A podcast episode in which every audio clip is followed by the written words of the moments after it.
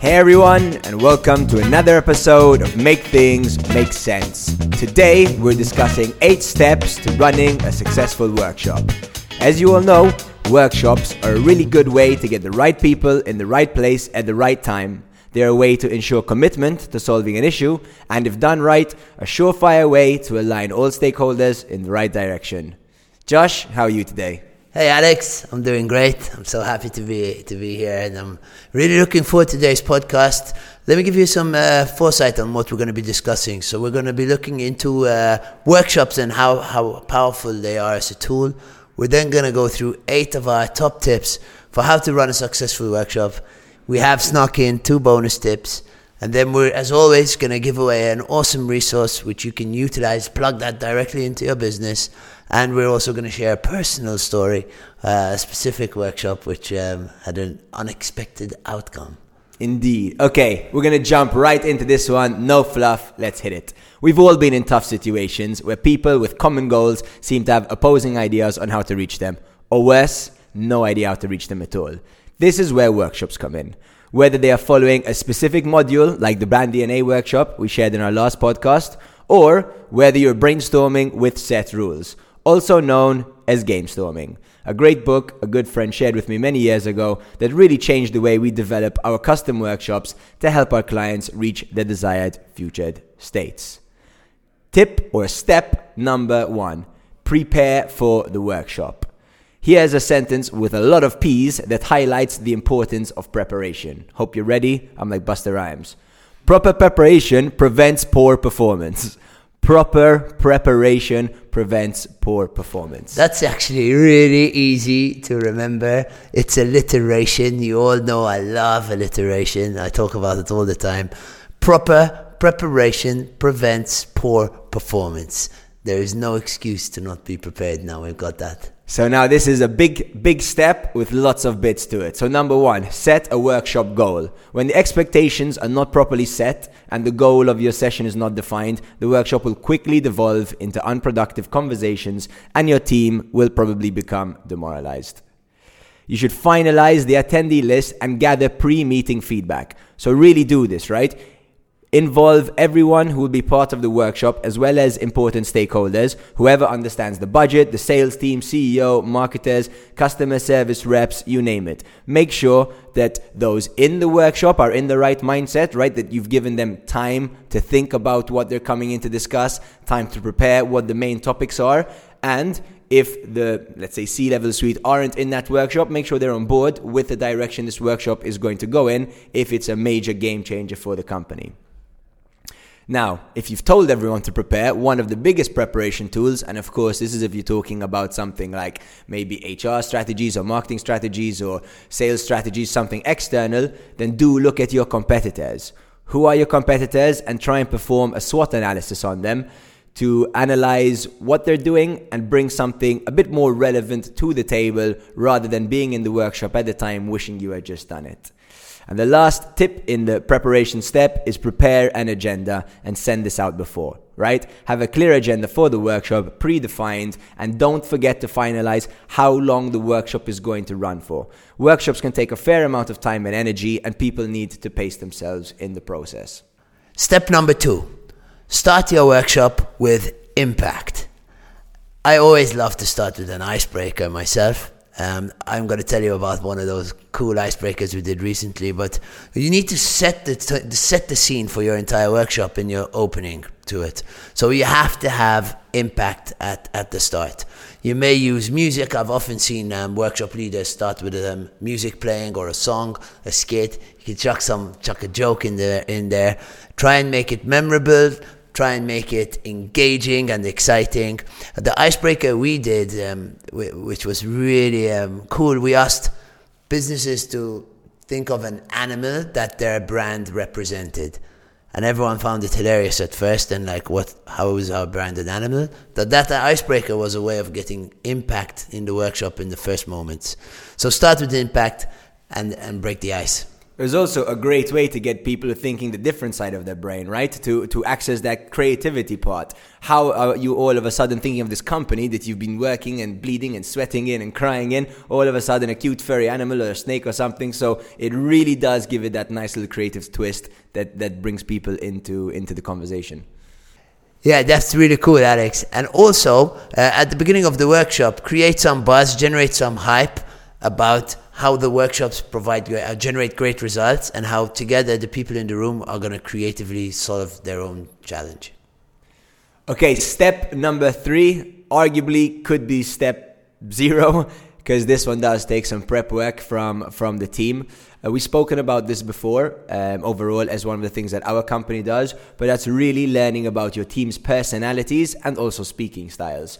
Um, I'm going to start off with speaking styles, where you can Google this. There's a lot of really good videos out there and by the 100x leader. Essentially, you want to uh, understand if people speak in the provisional, which is basically what I do. Everything I say is an idea and it's out in the open, ready for debate. I'll put it out there, it can be discarded just as quickly. Speaking in the planned, where people who generally speak in the plan they're a bit more introverted. They've really been thinking about what they want to say and they're going to put it forward at the right time. And they're looking for a bit less debate or if there is debate it's more constructive criticism than quick fire changes. And finally speaking in the promise. That is usually goes from the provisional to the planned to the promised where hey this is what's 100% happening even just knowing those basics and you just self-analyze and discuss it with your team is already going to is already going to help your your method of communication if you have the time, you can do things like DISC profiles, Myers Briggs um, tests. There's just so many of these tests out there that will help you even just give you color to one another to know if someone's more direct, someone's more supportive or conscientious, and just having that basic understanding of one another's personality types in an intense workshop can really make the difference. A huge part of it is that aside from enabling you to leverage someone else's personality and communicate better, it also gives you a good time for introspection to see how you can be a better team player. Step number four get creative.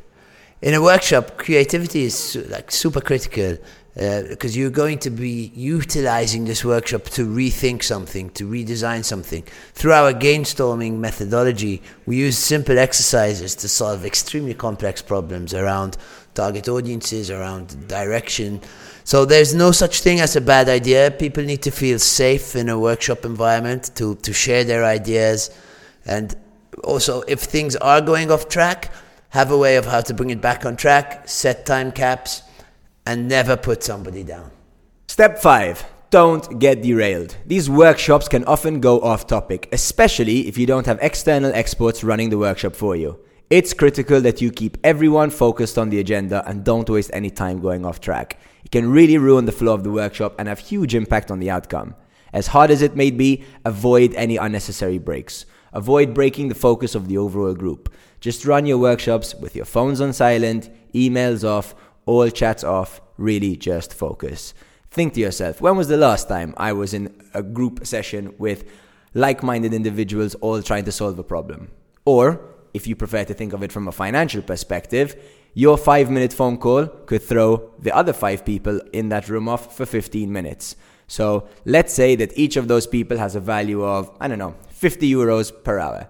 That 50 euros per hour times 15 minutes times 5 people just cost your company 937 euros and 50 cents. Is the phone call worth it or is your focus worth that 1000 euros? I'd argue it's even more uh, expensive because if you had a three hour time cap for this workshop, you've just wasted 15 critical minutes. You may not solve what you went in there for, which what's the cost of that? Who knows? All right, step number six intelligent documentation. Documentation is pivotal to the success of a workshop. There is key information that will be extracted through that workshop which must be stored. Now, I like to run workshops with a set framework. Since um, social distancing and working internationally with clients around the world, we started using a technology called Miro which is a secret weapon for running workshops online. It's so intuitive. It takes everything good about sticky notes on a whiteboard and gives it to you across uh, across the internet. So that's one of our secret tips, uh, which you should use to document your workshop framework. And I would also advise having a note taker in the room if, if, if that makes sense to capture what goes on around the exercises. Awesome. Step seven end on a high note and create a follow up plan. The roadmap you develop within your workshop, no matter the problem you're trying to solve, is fundamental. You must end with a solid summary and a clear follow up plan. This is the first step towards your new strategy. If possible, use SMART goals and make sure everyone has their action points with clear timelines. Send the results out within 24 hours of finishing the workshop and ensure that everyone who was in the workshop has replied to you within 48 hours, acknowledging what you've sent out and agreeing and understanding the next steps. Clarity is key. Step number eight. Do you remember that time that you were too hungry to think about anything? All you could think about was yes. how hungry you were. That's where this step stems from. Provide healthy nourishment in a workshop, especially if you're in, in a room for over three hours or so. Add something nice and nourishing like fruit or some. We use naked bars here, which are a hit. They're very healthy and tasty. Nothing too sugary, nothing too caffeinated, nothing too distracting, but do provide nourishment, and that would keep your team focused and engaged for the duration of the workshop. 100%. The preparation of the room is, is a really, really big part. So, those I would say are our eight steps to a successful workshop. But if I may, I'm going to throw in a couple of bonus tips. One thing I like to do, and I do this in all the workshops I run, but I also employ this in as many meetings as possible, is ask for a score from 1 to 10 from everyone who's in the workshop. And if anyone gives you a score less than 8, ask them in front of everyone why is it less than 8 how can we do better? Sometimes it was someone was distracting you by using their phone. Sometimes the time wasn't long enough. You never know the uh, input or output you're going to get from it but these tips can enable you all to hold each other accountable to having better and more productive workshops the next time round. Tip number 2 no matter who it is, or actually that does really matter, I'll retract that as quick as I said it. I do really strongly suggest having someone from outside of your organization, or if you're a large enough company, outside of the initial or existing decision making team who can run the workshop for you, someone who is ideally completely unbiased to the outcomes of that workshop. And that will enable the attendees to think creatively and actually having someone that isn't biased at all to what it is you're discussing is going to they're going to unpick things that someone who really knows the subject matter in depth might not be picking at as people come with more creative ideas. So those are just kind of two bonus tips from that I wanted to add. I don't know if you agree with those, Josh, but I thought they were relevant. Definitely, we've we've done both. We've done workshops led internally and also with external uh, support, external specialists and I'd say that the outcomes are, are different. Normally, we do longer workshops, which are with our guides, uh, our mentors. Uh, I love your tips, Alex. Very good. And I, also love it when you ask for a score on 10 because it shows that you actually care about the feedback of the people in the room and you implement uh, improvements based on that score. So, yeah, top on. Top on tips. Now I'm going to share a little story. I'd like to share a story about the workshop just to show how powerful running a workshop can be for solving an issue. This was a particular workshop which we ran with two business partners. They've been in business for, for many years. And um, through one of the exercises in our brand DNA workshop, we realized quite clearly that each of the business partners the directors, the co-directors of this business, had a different vision for where the brand was going in the next five years. Completely different. And this was something that was never discussed between them before. We ran through exercise two on our on our brand workshop. The outcome was incredible. Yeah, we, we, we had at the end of that identified the difference, uh, identified the differences in the vision, unpacked that, and then created a unity around where the business was going. And that's shaped the future of, of the company. So this was a really powerful outcome, which we witnessed firsthand, and um, just underlines how powerful a good workshop is when following these eight steps and bonus tips. So that's my personal tip, uh, personal story from our experience as growth gurus. And we also, as always, have a free resource. We have got a done for, like a template of our brand DNA workshop, which you can get from growthgurus.com slash podcast. So when we're talking about the frameworks and the and the planning, you can see in there there's a step-by-step guide on how to run that workshop, which you can download and you can utilize that as a framework to create your own workshops, which will hopefully bring out tremendous results for your business. That is actually all from us. Alex, any final words? No, I think we wanted to make this one impactful and straight to the point, and that was the goal. Um, I hope you guys value it, and as always, please keep sending us your feedback. We really appreciate it. It's just those who are sending feedback, you can hear we're doing our best to implementing it. It's molding the way we create these things. We love this being a two-way com- communication. So yeah, just thank you.